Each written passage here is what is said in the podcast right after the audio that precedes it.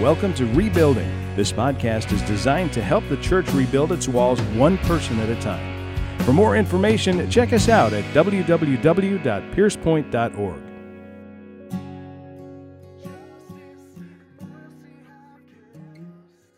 Luke chapter 1 is where you need to be. Today, we're going to begin a brand new series in the Gospel of Luke. And during the series, we're going to immerse ourselves in Luke's story. We're going to be walking through this story uh, verse by verse. Uh, as we as we often do in our understanding of the scriptures and while we immerse ourselves in this story we're going to take notes along the way uh, as for this morning's message, we're going to cover the announcement of the birth of King Jesus. We're going to look at the birth of, or the announcement of the birth of his forerunner, John the Baptist. We're going to highlight several things throughout that text as we walk through it. There will be some things that I believe will be of help to you as you understand God better, as you understand our faith better. But I hope to focus on one key issue, and uh, that key issue is highlighted in the title of the message. It's in your program, but the message title today is Faithful Questions, and I've kind of uh, adapted that title or expanded that title to call it Faithful Questions the difference between doubt and inquiry. The difference between doubt and inquiry. This idea of doubt, this idea of asking questions of God, is a very, very important matter to a whole lot of people. Maybe you're the kind of person that struggles with big doubts. You're the kind of person that says, There's days when I wonder if God is there. Okay? That, that, is a, that is a real thing. People struggle with that, they wrestle with that, and those things aren't to be treated lightly okay? Even in the church, they aren't to be treated lightly. Maybe you're uh, the person that struggles with, um, with details about how God does a thing, okay? Uh, the, oftentimes, here's what I found that people who believe that they're doubting big doubts are actually simply doubting how God carried out what he carried out. Uh, take the creation debate. Uh, there are a lot of opinions in the creation debate. That is one of those examples of something where if your heart is in the right place, what you're asking is, how in the world did this happen? What you're asking is, I understand what the text says but I'm wondering about all these other voices that are talking as well. The idea is a humble question that says, I'd really love to know how this all played out. There is a wrong way to doubt, and we're going to talk about that in just a second. But many people think that their, uh, that their questions of how God does a thing are actually the big doubts of this world. And actually, as I see it, they are matters of understanding. They're matters of growing in truth, and we need to be welcoming of that inside of the church. Uh, if you cannot go to your pastor, if you cannot go to the church when you struggle with doubts, who are you going to go to? Just think about that. Who are you going to go to? You're going to run to the world, and guess what? The world's going to disciple you. The world's going to disciple you. The world's going to tell you, here is what our doctrine espouses. Here is what we believe. And so it's really important. These concerns are concerns for a whole lot of people. There are those in the church that believe that if uh, if you have doubts, you're, you shouldn't, okay? you should not have doubts. And if you do, you should never vocalize those doubts. Keep it quiet, right? Why? Because somebody misquoted James and says the double minded man is unstable in all his ways. And they missed what was being spoken of. And we're going to actually pick that apart at the very end of the message when all of this turns to application and all of this turns to how you ought to approach your wrestles or your challenges of faith. On the other hand, there are those who would have you believe that doubt can never be fully overcome. Okay? There are many who believe that doubt can never be fully overcome, that you must always hold faith and doubt in tension. That was just the way it was supposed to be. Both of these are extremes, and both of these are false. Both of these are extremes, and both of these are dead wrong. How we handle our doubts and uh, how we handle our doubts is what is vitally important as Christians. And here's the three steps to how you handle your doubt. Number one, you have to be honest about your doubts. Honesty is the best policy. You should state your struggles. That's the first thing that you should do. Number two, we ought to seek an answer. How many of you want to find the answers to your tough questions? Show of hands. How many of you want to find the answers to those tough questions? Okay, we ought to seek to understand, but this is the real kicker. And this is where you can start to find out whether or not people really are genuine in their doubts or genuine in their pursuit. When God gives us an answer, we, we need to trust his answer right? I have friends of mine that have been uh, atheists or agnostics all my life, and I characterize their life in this way they seek to seek. They love to seek. They love exploring new avenues and new answers and new ways and new ideas, but they never will settle with something that is absolute or something that is true. And of course, they say, but who can know what is absolute? And my response to most of my agnostic or atheistic friends is simply that they are a product of a postmodern culture that believes there are no absolutes. And every time we do that, we go into asking whether or not 2 plus 2 equals 4 every time. Okay? And so there are struggles inside of that, right? There are doubts, but we need to follow these processes. They're important processes, right? Honesty about your doubts. You ought to seek to understand. And when God gives an answer, you need to listen to that answer. You need to obey that answer. Now, if you're the kind of person whose doubts can never be satisfied, like my friends, my atheistic or agnostic friends, I am 100% willing to have a conversation with you, but I'm not talking to you today. I'm talking to those who are willing to come to the table with a measure of humility. In Luke chapter 20, verses 1 through 8, we see an example of this kind of I'm not looking for an answer approach. how many of you know that? You, have taught, how many of you have kids? How many of you know when your kids really want an answer or not? Yes, you know exactly what I'm talking about. Same thing happens with people in their doubts. And so you know when people are this way. In Luke 20, verses 1 through 8, the Pharisees were questioning Jesus' authority. And here is the difference in their hearts and ours if we're being humble. They didn't want an answer, they didn't actually want Jesus' answer. As soon as he told them very clearly, I am the Son of God, all they wanted to do was trump, trump up charges on him and put him on a cross. We know this from the rest of the text. They don't want an answer. So Jesus asks them a question, and what does he do that for? He wants to reveal their faulty motives, and after he reveals their faulty motives, Jesus does something that hippie Jesus, that is the Jesus that the modern culture has invented, hippie Jesus would never do he walks away. Sorry, you don't want an answer. I'm moving on. Now, he doesn't just move on kindly either. Jesus moves on and he tells a parable that basically sets a firestorm, which is how Jesus is. And so when you when you wrestle with some of the messages that I provide, just let you know, I'm just trying to be like Jesus. Anyway, okay. So I couldn't even get that out with a straight face. This is really important. If we're going to seek to understand, then again, here's the steps. We have to be honest about our doubts, we have to be genuine seekers, we have to seek to understand, and three, we have to accept God's word as our answers. As a dad, I've told my girls many times that they are free to ask questions of me anytime and about anything. My girls are allowed to ask questions anytime and about anything. They're even allowed to ask questions about dad's behavior, dad's calling things into question, dad's statement stupid when he says it, right? This is our new one. We're trying to eradicate that from our house. That is hard. I hope you know this. That is really hard. But when I, for me, okay, Tina, I don't, I don't need I don't need the heckling from the front row, okay?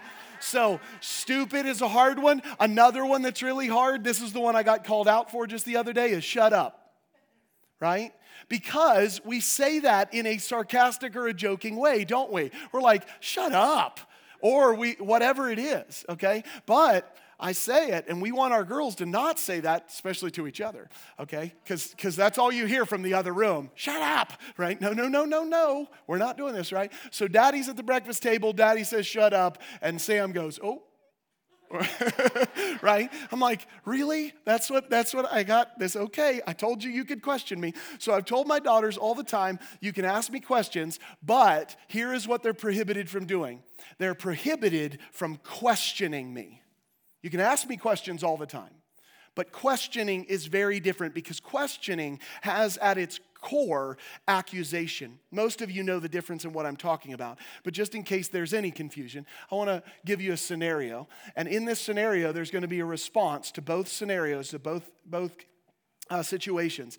And I want you to tell me which one's more palatable. So just imagine you're a mom, you're a dad. Maybe that's not hard to imagine, but imagine you're a mom and you're or you're a dad. You have a child and you have a really busy, hectic work schedule this week. And you say to your child, you say, "It's going to be a really heavy work week. I'm going to be working to the wire. I'm not going to have one moment to spare, but when I come home on this day, we're going to go out for ice cream together, just you and me." Okay? That's the scenario. That's what you do. Scenario number one, or example number one, your child responds to you and says, Prove it. Responds with number one, I'll believe it when I see it. You, some of you have had this response from your children. Let me put it into a question form, but it's still questioning your integrity. How do I know you're telling me the truth? Okay, there's, there's scenario number one. Scenario number two you tell your child that you're going to be working a busy week. It's going to be hectic. You're going to invite them to ice cream at the end of the week. You're going to take them out. It's just going to be you and them. And they look at you and they say, How are you going to manage that, Dad? How are you going to manage that, Mom? You know the difference in those questions? You notice the difference in the heart behind that? I think it's obvious. The second response is far more palatable, far more acceptable. Why? Because the first one's loaded with insinuations.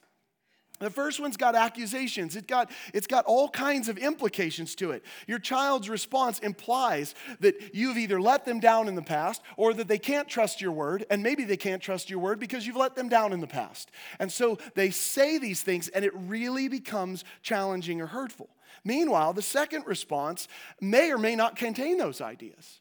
I would argue that sometimes it could. Your child might uh, have doubts about what's going on, but, in, but they, respond with, uh, they respond with humility, okay? Their response is one of humility. In both scenarios, the child may struggle, they may doubt, they may have ignorance. That's not a bad word, by the way. We want to eliminate the word stupid in our house as well. But uh, when somebody is ignorant of a thing, it's not bad. Maybe your child is ignorant of how it's going to play out. Maybe we're ignorant of how God's going to do a thing. That's okay. That's okay. And so we ask those questions. But in that second response, they are seeking to understand, they have a right approach we're going to see exactly how this idea plays out in the scripture today. And the two characters that we're going to follow are the characters of Mary, the soon to be, in Luke 1, the soon to be mother of Jesus.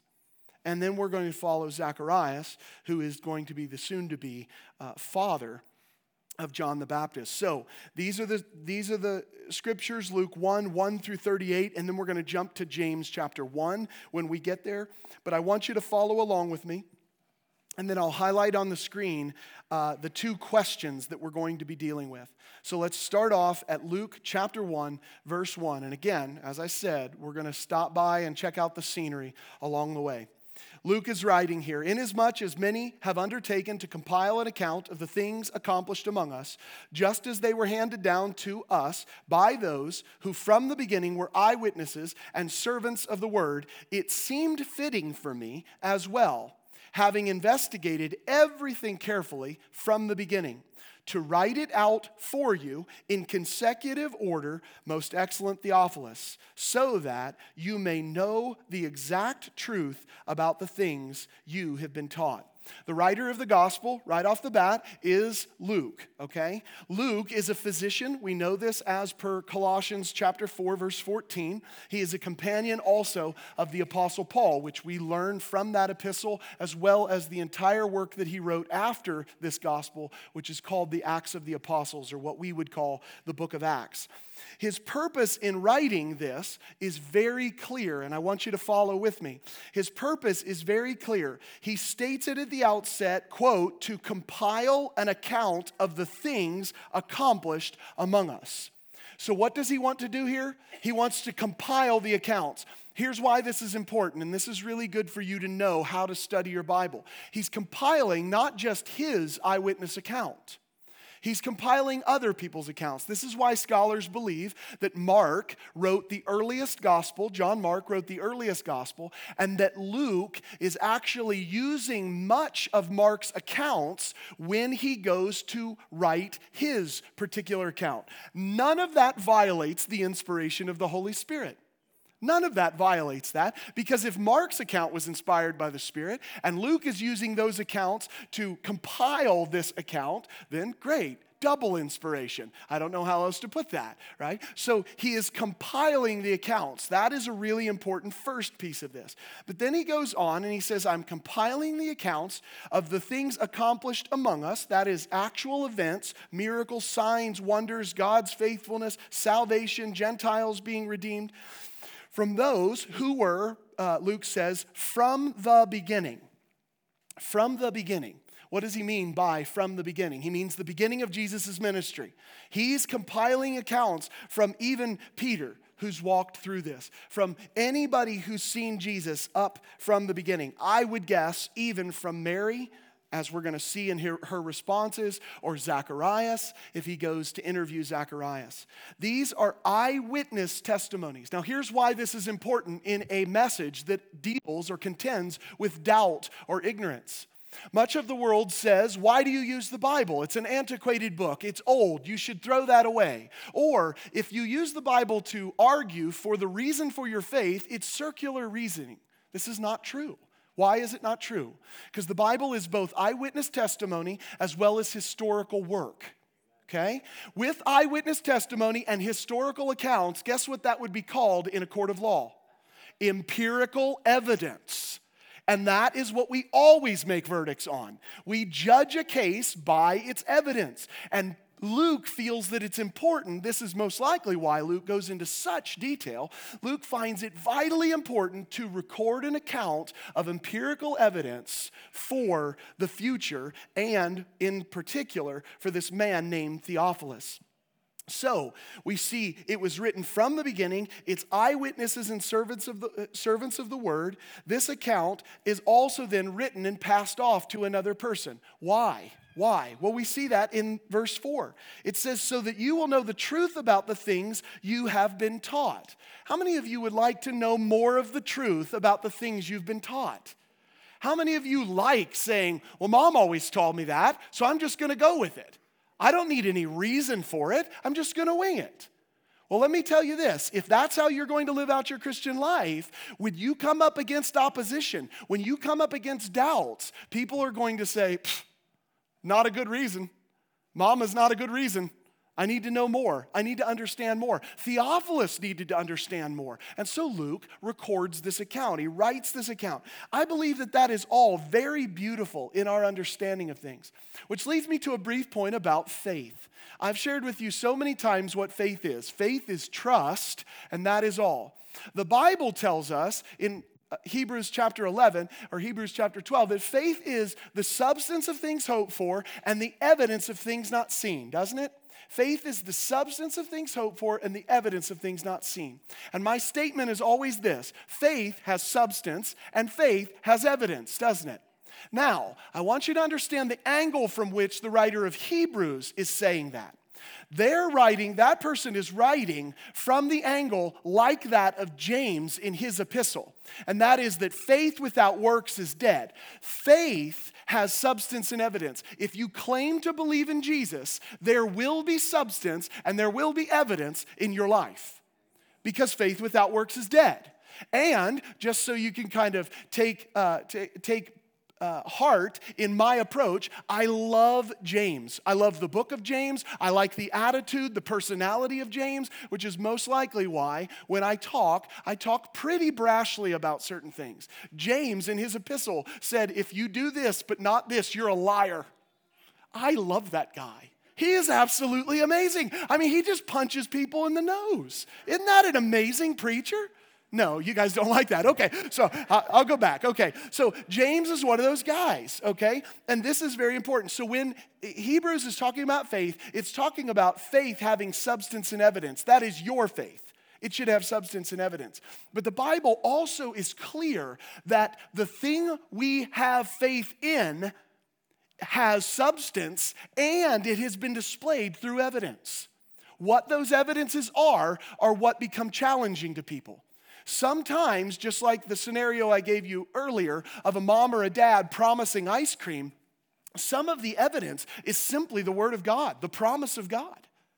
That is evidence. That is something for you to place your faith or your trust in. The validity of that evidence is why we need to know that Luke's account is actually empirical evidence because it's history. This is important. We have something that we really can rest on. It's not just some guy who found gold tablets in his backyard and made a cult out of it, okay? It's really, really important. So, what we do is we walk after God because He has given us substance, He's given us evidence, He's given us hope, and we put our trust in that hope, right? You guys have all seen that uh, illustration many times. So, this is a really important piece when it comes to our doubts because there is substance, there is evidence, and that is what we're trying to get at. So, we have a place to rest our faith. Verse 5, Luke goes on In the days of Herod, king of Judea, there was a priest named Zacharias of the division of Abijah. And he had a wife from the daughters of Aaron, and her name was Elizabeth. I love that line there. His wife was of the daughters of Aaron. She knows the story of Jewish history, trust me, okay? And so does Zechariah. But her name was Elizabeth. Verse 6 they were both righteous in the sight of God. Huh, it's an amazing line right there. It's an amazing line. They were both righteous in the sight of God. But just in case you're wondering, Luke goes further in the explanation of these people. They were both righteous in the sight of God, walking blamelessly in all the commands and requirements of the Lord. Did you know that people did that? Yes. When Paul comes on the scene and says, No one is righteous, no, not one, please don't think that what Paul is saying is nobody ever got anything right. These guys, this is inspired scripture. It's not even them telling you this about themselves. This is Luke telling you about them. So you can call God a liar if you'd like to do that. That's your prerogative. But what I'm getting at is people walked in this. When Paul comes on the scene and says, No one is righteous, no, not one, he meant no one has a status before God that is of their own making. You cannot stand before God unless it is by grace through faith. Did you know that? And Zacharias and Elizabeth lived that life. When Paul comes on the scene and says, according to the law, I was faultless, he wasn't joking. He wasn't joking. He was really good at keeping the, the check boxes inside of his life. But that didn't mean he knew Jesus. As a matter of fact, on the road to Damascus, we know he didn't. Lord, Lord, he says, this is Jesus whom you're persecuting. Who are you, Lord? This is Jesus whom you're persecuting. He didn't even know the God that he supposedly served. Verse 6 They were both righteous in the sight of God, walking blamelessly in all the commandments and requirements of the Lord. But they had no child because Elizabeth was barren. And they were both advanced in years. Now, that that story sounds very familiar. It sounds like Abraham and Sarah, both advanced in years, and Sarah being barren. Okay, servants of God, similar story. Now it happened that while he was performing his priestly service before God in the appointed order of his division, according to the custom of the priestly office, he was chosen by Lot to enter the temple of the Lord to burn incense. And this was a common act to be done. Now, just walk through the heritage of this. Elizabeth and Zacharias both clearly knew the story of Abraham Sarah because they were the descendants of Abraham, Isaac, and Jacob, right? These guys come in line later. So they knew the story of Abraham and Sarah. They also, no doubt, knew the story, and here, this is important. Elizabeth, no doubt, knew the story of Aaron's sons, Nadab and Abihu, right? Do you remember this story? They burned strange fire it happens to be incense. It happens to be taking fire from where they're supposed to take it from. Argument is they didn't take it from the right place, or maybe they mixed the incense wrong, or whatever. But God said that they burned strange fire, which was to treat him as holy. They burned strange fire, and he killed them. There's a positive message for a Sunday morning. So he slaughters these guys because they're doing it wrong. They were not listening to what he says. Both these stories, Abraham and Sarah and Nadab and Abihu, are absolutely known by these people. Make no mistake. Okay? So in verse 10, it says, And the whole multitude of the people were praying outside at the hour of incense offering, because that was common with Jewish practice. They prayed during this hour. Zacharias was troubled when he saw, uh, verse 11, and the angel of the Lord appeared to him, standing to the right of the altar of incense. Now, with that understanding of Nadab and Abihu being struck by God, can you imagine what you'd do if an angel popped up while you're burning incense? You're going, not enough cumin? I, what, what's happened here, right? You, you don't know what's happening, okay? So he's panicking in this situation. Zacharias was troubled when he saw the angel, and fear gripped him.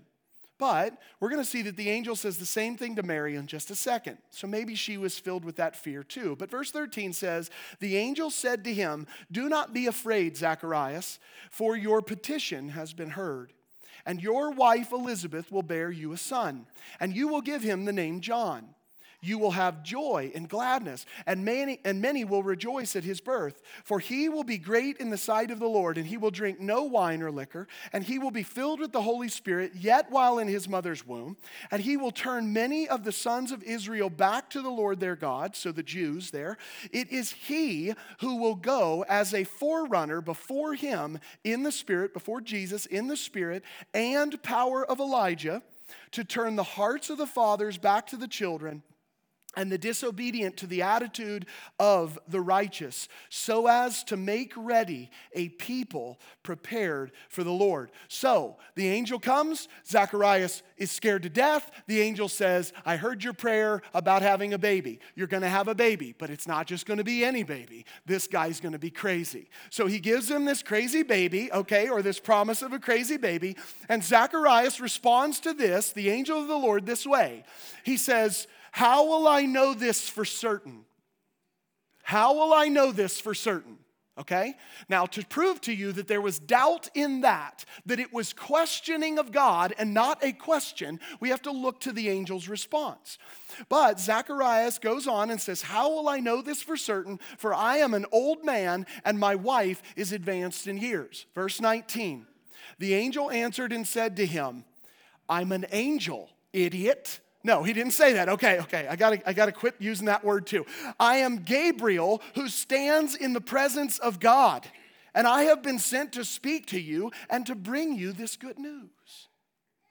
Okay, I think, I think I would have second guessed my question at that point but I'm not sure I would have asked it with this giant angel standing there, right? Verse 20, and behold, you shall be silent and unable to speak until the day when these things take place, because you did not believe my words, which will be fulfilled in their proper time. Verse 21 The people were waiting for Zacharias and were wondering at his delay in the temple. I mean, Maybe God killed him. okay? But when he came out, he was unable to speak to them, and they realized that he had been he had seen a vision in the temple. And he kept making signs to them and remained mute. Now, this is going to be interesting here. Verse 23. When the days of his priestly service were ended, he went back home. After these days, Elizabeth, his wife, became pregnant. Do you know how, uh, do you know how long Zacharias was silent? The entire pregnancy. He was struck. I, too many women are laughing right in this moment, okay? And that's why this is actually a very serious matter. So, women, listen up, right? After these days, Elizabeth, his wife, became pregnant, and she kept herself in seclusion for five months, saying, now, I don't know if this praise because there was a baby or praise because her husband was quiet for nine months, but she says, This is the way the Lord has dealt with me in the days when he looked with favor upon me to take away my disgrace among men. It was not about the silence of her husband, so get over it, okay? Anyway, it was about a baby. Now, here's the problem. Here's the problem Zacharias is doubting God. He's doubting the messenger, he's doubting the word. He says, Prove it. That's what Zacharias effectively said to the angel. And guess what? God actually disciplines this righteous man who is devout in all his ways, along with his wife. He does that. Zacharias struggled in his faith, but there's an important piece about faith and this story that you need to understand. His faith didn't matter at all in the outcome of God's promise. Baby was still coming, whether Zacharias believed it or not, because God didn't care. God was bringing about a beautiful, beautiful story. Now, let's parallel that with Mary, verse 26.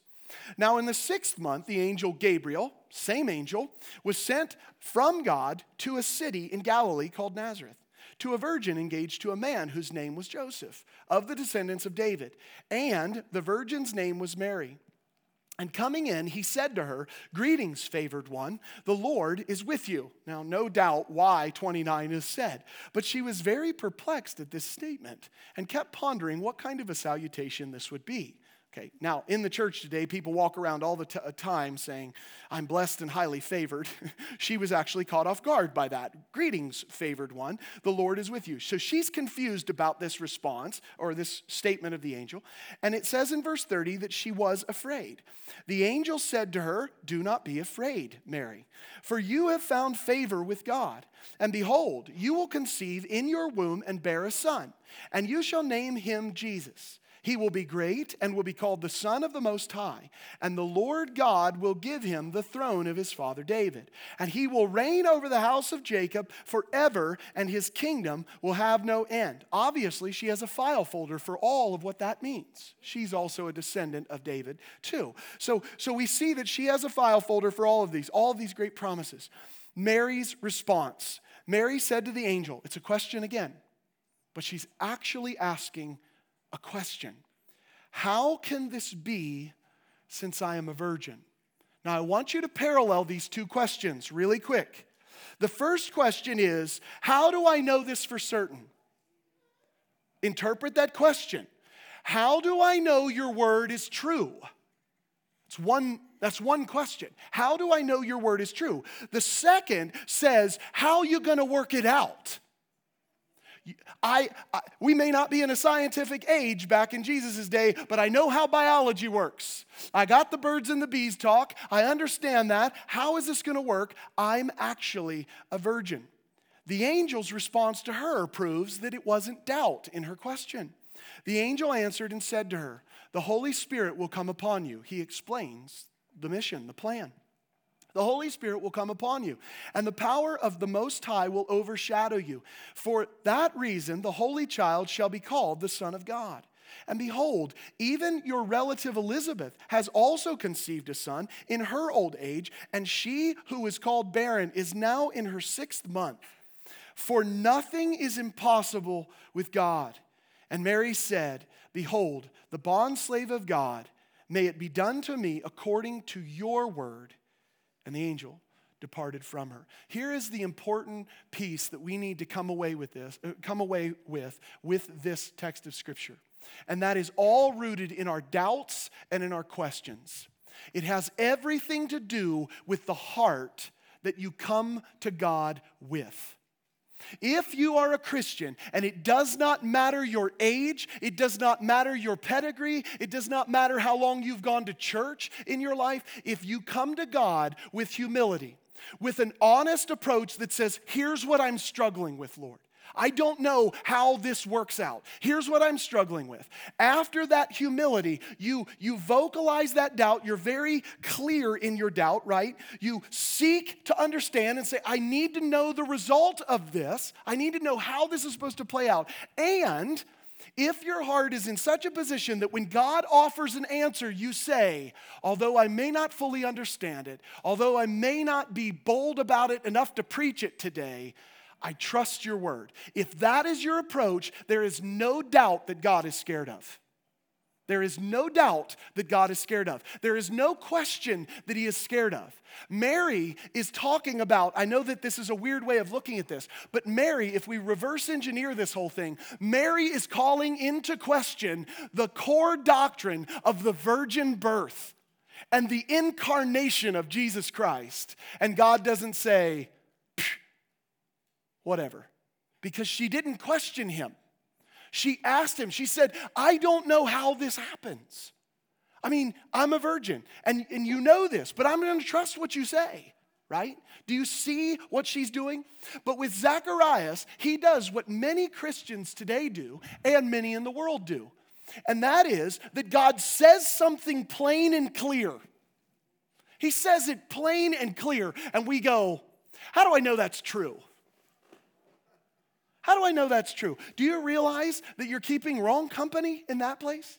You see, your doubt and your inquiry there is not pleasing to God. It is all about the heart from which, or uh, yeah, from which you approach this situation. If you're a person in the church today and you struggle with uh, creation versus evolution, not going to tell you that any answer is okay. But what I am going to tell you is that you need to seek God and you need to search His heart and ask Him what He says and then put your trust in it. If you're a person who struggles with God's definition of sexuality for His covenanted people, it is okay for you to say, God, look at what the world says. Look at what the world is doing and look at what they talk about. They talk about love and it and who am I to judge who can love who? But your heart has to come to it and say, But God, what you say is what I want. What you say is what I will put my trust in. None of those doubts, none of those scenarios will ever necessarily lead you to a place where you just have all the confidence in the world. Where you walk around going, I proved it for myself. I don't care what your problems are. Or any kind of boldness like that. You're not, all, you're not going to be arrogant, is what I'm trying to get at, church. You're going to seek after God's answer and you're going to trust it. You may not know why in your life. How many of you have questions of God and you don't, you say, I don't know why God did this or that in my life? Come on, show everybody that this is a real thing. I don't know why He did this in my life. That does not mean that you don't believe God is. It doesn't mean anything of the sort. And listen, if doubts and questions were supposed to be eradicated by finite beings, then we wouldn't be finite anymore, would we? It's so funny that the church has no tolerance for questions. No tolerance for issues, for struggles, for those kinds of things, has no tolerance for those things. Because here's the core belief. Here's the story the church believes. The story that the church believes is that you can't have those doubts because once you come to Jesus, you got everything figured out. You're perfect. You're now infinite in your wisdom. Psh, show of hands, how many of you know that you don't know a whole lot of stuff? Amen. It's really important to understand that we can come to God with our doubts and with our questions, but we have to be honest to start. We have to really want to find an answer, and we have to trust the answer when it's given. I, am not going to get the statement right, I don't believe, but somebody said that once said that Christianity has not been tried and found wanting. It has been tried, found difficult. It has been found difficult and left untried. Okay? Christianity has not been tried and found wanting. It has been left, it has been found difficult and left untried. Here is what happens in the church at large today. And yes, this happens here too. talking to the big C, and I'm talking to you if you struggle with this. You see what God plainly says about sexuality, and you don't like it. Fine, it's difficult. It's difficult. I'll sit and talk to you all day about the difficulties of it. We can walk through our understanding. We can walk through what the text says and how the words are to be interpreted, all of those things. We can sit and we can do this all day long. But trust me when I say, if you think that Christianity or if you think God's version of sexuality is difficult, so therefore it should be left untried, you're not fulfilling the three qualities that we see in Mary. You might be being honest. You might say you want to find an answer, but God has provided one and you don't like it. See, these need to be present. These need to be present for all of us. Here's another thing that needs to happen the church needs to be more patient and gracious with each other. We need, I'm not talking with sin. I'm not talking with sin. With sin, you need to know what God says and stop. I'll be, I'll be, I'll be patient in the fact that you're being sanctified and we'll be walking together as we fight addictions and we fight struggles that we've dealt with in the past or whatever. I'll be patient and I'll be gracious with that. But I'm not going to be patient with that's not sin anymore. That's nonsense. It's nonsense. What I will be patient with, though, is if you say, Man, I struggle with this. It's one of the hardest things I've ever read in the scripture, and I just don't know how that can be true. I don't know how that's true when everybody else in the world says. We can talk all day long. We can talk about that when it, comes to any story that you believe the story of how your household should be run, the story of how the church should be led, the story of how church discipline should be carried out, the story of how sexuality plays out, the story of how you should raise your kids. All of those are stories that we believe, church. And many of them are answered in the scripture, but they're challenging answers, aren't they? They're challenging answers. We look at it and we say, my goodness, in the 21st century, we seem like we're uh, archaic. And God says, there's a reason why this is the answer because it is what is good, it is what is right, it is what is my plan, holy, set apart for you to walk in. But listen, we need to be more gracious with each other. We need to listen to each other's struggles. But here's what I want you to do if you're going to have doubts I'm going to ask you to do the same thing that I ask my daughters to do ask a question. Don't come to the Bible questioning it. Don't go, how dare God. This is why the scripture says that God gives grace to the humble but rejects the what? He rejects the proud. You don't challenge the infinite God with your finite awesomeness. Right? You're like, God, what do you know? What you ought to do is say, Lord, I know that you know. I believe that you know. I just don't know why. I don't know why.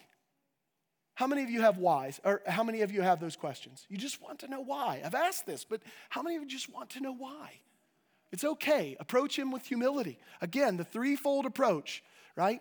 Be honest about your doubts, ask questions, don't question God, really seek to understand, and then if God gives an answer, and I would argue that he gives many, many, many, many, many answers. There may be some things we might chalk up to mystery, but I think most are answered. In those answers, we need to trust God for what he says.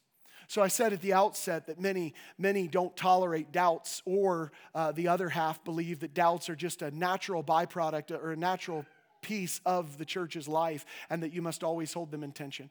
I don't believe that either of those extreme positions are correct. I believe that you will rise to a place where you have a new doubt because you learn more and you struggle with something, but God will answer that. And then that doubt is assuaged and you can move forward. But when it comes to the idea that, uh, that you should never vocalize your doubts and, and that makes you an unstable person in all their ways, I just want to end by showing you what James 1 5 through 8 actually says. I want to show you what it actually says. Here's what James says But he, this is the person that's coming, but he must ask, what?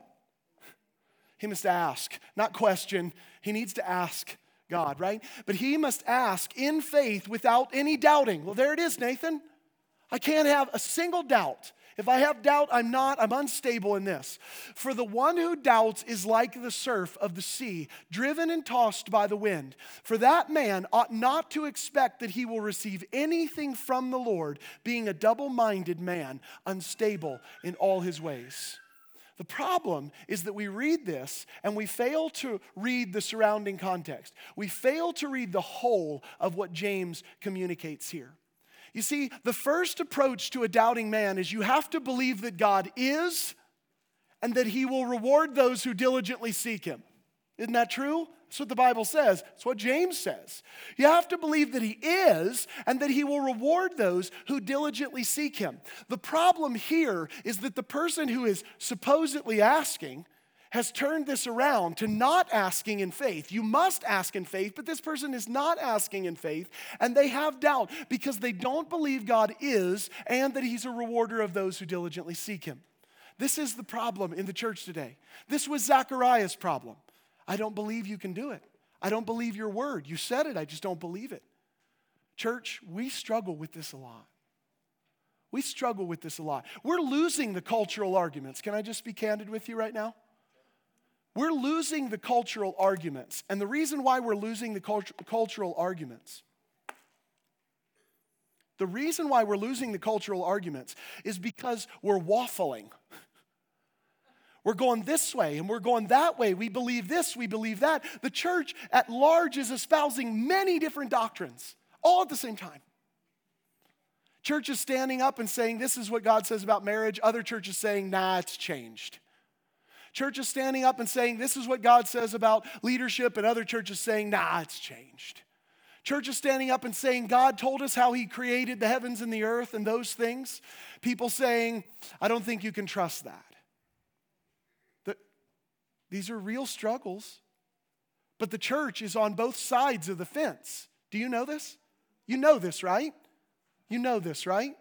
I'm not, this isn't lost on anybody. The church is on both sides of the fence. And guess what? We're double minded, unstable in all our ways. But the reason for that is because we know the answer and we refuse to believe it. And even if we're ignorant to understanding why, we don't go to God with a question, seriously seeking an answer. We just go, uh, okay, maybe my, maybe my friends are right.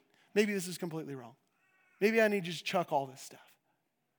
The church is losing the cultural argument because we will not, we will not be bold and stand by faith.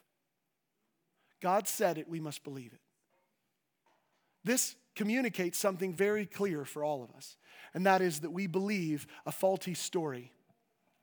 Let me tell you what that faulty story is somebody other than God is God. The faulty story you're believing is that somebody other than God is God. You believe that the culture is the one who gives the Ten Commandments. or the billion commandments, because trust me, there's no end to their regulations. The problem is we're believing a different story in which a story in which God is not on the throne. The story when God is on the throne is not an easy story, is it? It's not easy all the time. We face a culture who has real questions, real dilemmas, real issues. I have a friend, he'll remain nameless. I have a friend whose family member just shared with him, as a matter of fact, it's his daughter, shared with him that she is bisexual or that she's gay.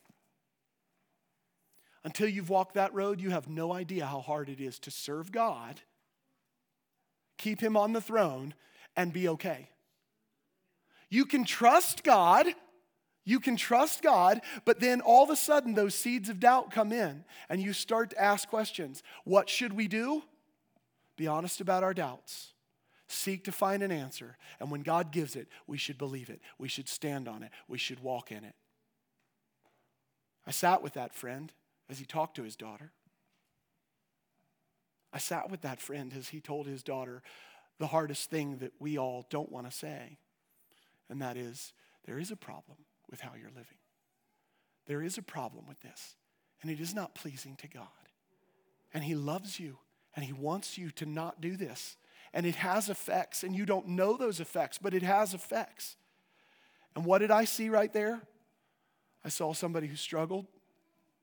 I saw somebody who sought God, and I saw somebody who knew that God's word said what it said, and he stood on that word. He was bold about it. He was loving, but he was bold about it, right? It's challenging what we're being asked to do. But there's two problems that are going on at the same time. One is boldness and conviction and walking in it. The other is being honest about our doubts. What I want you to end with, or what I want you to walk away with today, is that we need to be a people like Mary, the mother of Jesus. We need to be a people not like Zacharias. We need to be a people who, with honesty in our heart, profess our struggles, our doubts. How are you going to do it, Lord? We need to seek for an answer, and then when God answers, we need to respond like Mary answers. I love this response. She says, And behold, you shall, uh, no, down further, sorry. 38. And Mary said, Behold, the bondslave of the Lord, may it be done to me according to your word. And the angel of the Lord departed from her. I need you to be honest with me, church. How many of you do struggle with doubts? Raise your hands. How many of you struggle with doubts? You got questions about things? How many of you have been discipled in a, in a model that says, don't speak those doubts? You're a double minded, unstable person. Shut up, be quiet, do what God says, and don't even think about asking a question. Be honest with me. It's hard, isn't it? It's hard when you're, when you're told, don't do this, you're unstable. That's not what the Bible says. The Bible is concerned with your heart. Jesus is concerned with your heart and how you come to Him. And we all need to come and say, I'm honest. I got some struggles. I got some things I don't understand, Lord. And guess what I'm going to do? I'm going to knock down that door until He answers and gives me a, a good answer. And when He gives me that answer, I'm going to believe it, I'm going to trust it. And even if that answer makes me unloved, unwanted, unwelcome, not liked, I'm going to do that. There are the majority of the people raise their hands. I hope you saw that. Majority of the people raise their hands that they have doubts. I want you to know this. This is my, uh, this is my promise to you. You can talk to me about any of those doubts. Absolutely anytime. Absolutely anytime. Be humble about it, right? Be honest about your doubt. Seek to find an answer. And when we find an answer together, believe it with all your heart. Believe it with all your heart. We can win the cultural war. We can win the war. How do we win every war? Not by might, not by power, but God, by God's Spirit, by the very thing He inspired, by the truth that He puts in our hearts and our lives. That's how we win. We win the war by doing what He said. It's an absolutely amazing truth. If we can have the worship team come on up.